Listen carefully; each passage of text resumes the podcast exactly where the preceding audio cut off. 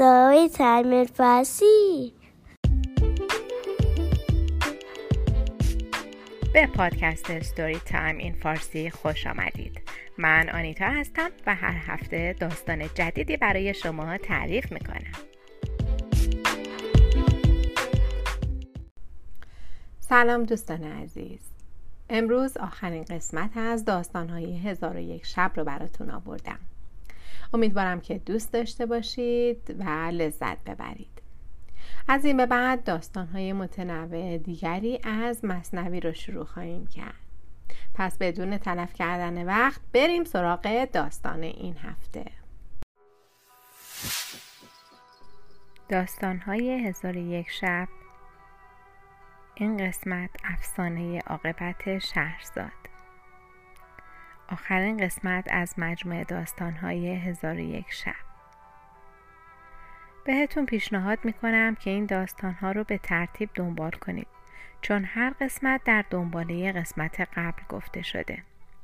برای این کار و برای پیدا کردن قسمت های قبل به کانال Storytime in Farsi در یوتیوب برید و subscribe کنید تا به راحتی بتونید کانال ما رو در یوتیوب پیدا کنید. بعد در پلیلیست داستان های هزار و یک شب می‌تونید همه قسمت ها را به ترتیب بشنوید. در قسمت قبل گفتیم که شهرزاد آخرین قصه خودش رو هم برای شاه شهریار تعریف کرد و منتظر بود تا ببینه شاه شهریار چه تصمیمی برای اون می‌گیره. در روایات آمده که گفتن این داستان ها که خیلی زیاد بودن و ما تقریبا 19 تاشو براتون گفتیم حدود سه سال طول کشیده.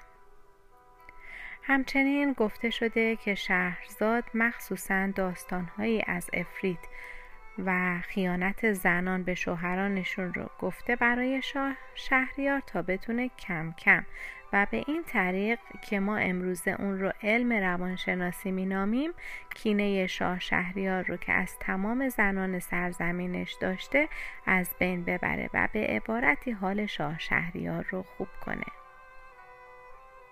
از طرف دیگه نه تنها که خودش عاشق شاه شهریار بوده که شاه شهریار را هم به خودش علاقمند کرده بوده. اما نه شهرزاد و نه هیچ کس دیگری نمی‌دونست که آیا این ترفندها و قصه های هزار و یک شب کارگر می شود یا نه.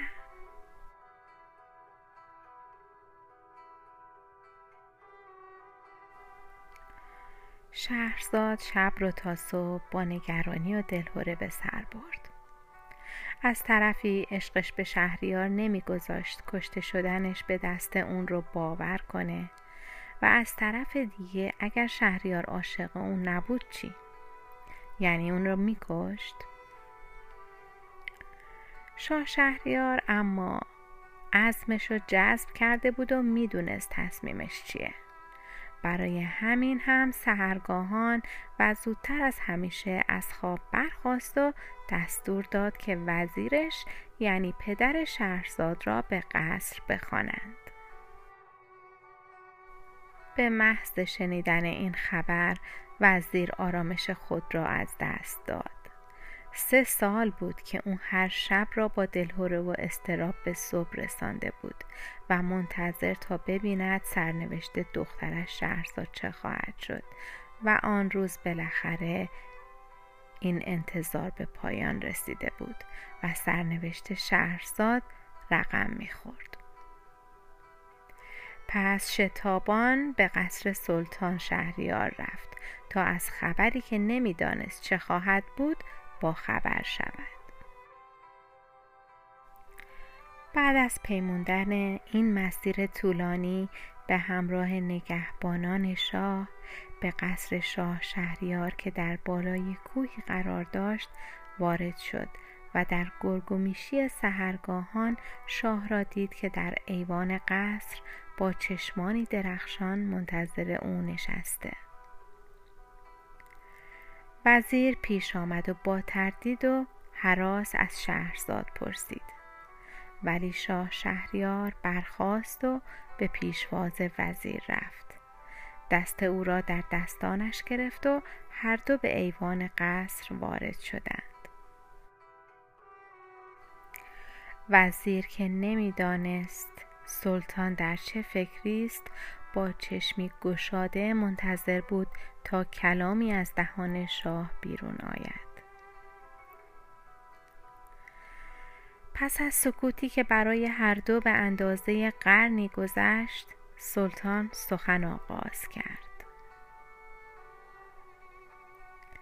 میدانی برای چه از تو خواستم که اینجا بیایی؟ وزیر گفت سرنوشت دخترم. برای شهرزاد چه سرنوشتی را رقم زده ای؟ شاه گفت دخترت را دوست دارم. نمی‌توانم و نمی‌خواهم او را بکشم. دیگر از زنان نفرتی ندارم و همه را مدیون شهرزادم. تو را خواستم که بیایی و بدانی که شهرزاد را دوباره به همسری برمیگزینم. با جشن و شادمانی و می‌خواهم که مادر فرزندان من باشد. وزیر اشق شوق ریخت. او باری دیگر به دخترش ایمان آورده بود. بله شهرزاد نه تنها دختران سرزمین را نجات داده بود داستانهایش حال شاه را هم خوب کرده و کینه و نفرت را از او دور کرده بود. و حالا او را عاشق و شیفته خود کرد و عاشق او بود. بله شهرزاد و سلطان شهریار مراسم با شکوه عروسی را بعد از سه سال دوباره برگزار کردند و سالیان سال با عشق زندگی کرده و صاحب سه فرزنده پسر شدند.